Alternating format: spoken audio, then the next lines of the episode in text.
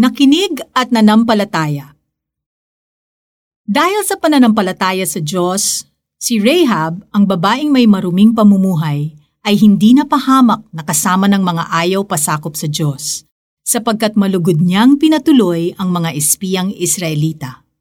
Hebreo 11.31 Bakit mo kakampihan ang iyong kalaban?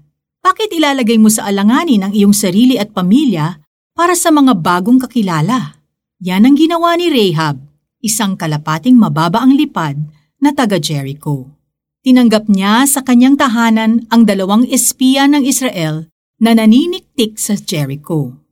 Nang natunugan ng authorities sa Jericho na nasa bahay ni Rahab ang mga espiyang Israelita, pinuntahan siya sa bahay para palabasin sila.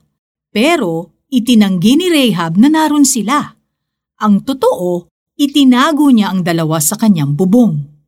Bakit nagawa ni Rahab na itago ang mga espiya at iligtas sila mula sa kanyang mga kababayan?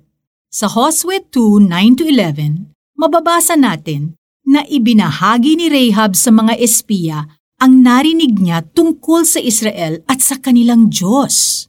Na-amaze siya sa pagpapatuyo ng Diyos sa Red Sea at namangha sa paulit-ulit na tagumpay ng Israel Army laban sa bawat bayang nakaenkwentro nila.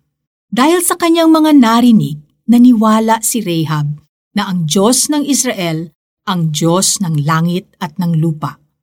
Bilib na bilib siya sa Diyos ng Israel, kaya pinili niyang ipagkatiwala ang future niya at ng kanyang pamilya sa kanya.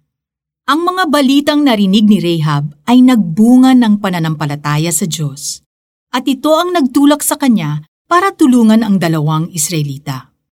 Si Rahab ay halimbawa ng nakasaad sa Roma 10.17, kaya't ang pananampalataya ay bunga ng pakikinig. Si Rahab at ang pamilya niya ang tanging nakaligtas ng bumagsak ang Jericho. Hindi lang yon ang magandang nangyari sa kanya. Isa si Rahab sa dadalawang babaeng napasama sa Hall of Faith na forever nang nakarecord sa Hebrews 11.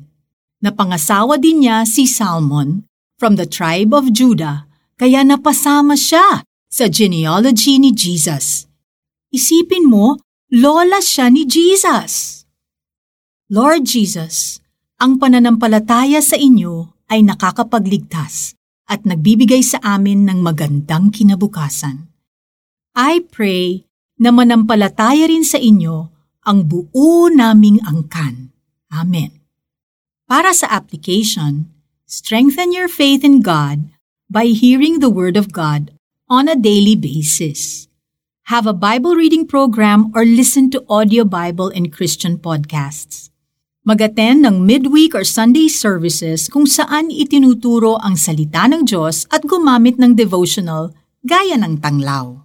Dahil sa pananampalataya sa Diyos, Si Rahab, ang babaeng may maruming pamumuhay, ay hindi napahamak na kasama ng mga ayaw pasakop sa Diyos, sapagkat malugod niyang pinatuloy ang mga espiyang Israelita.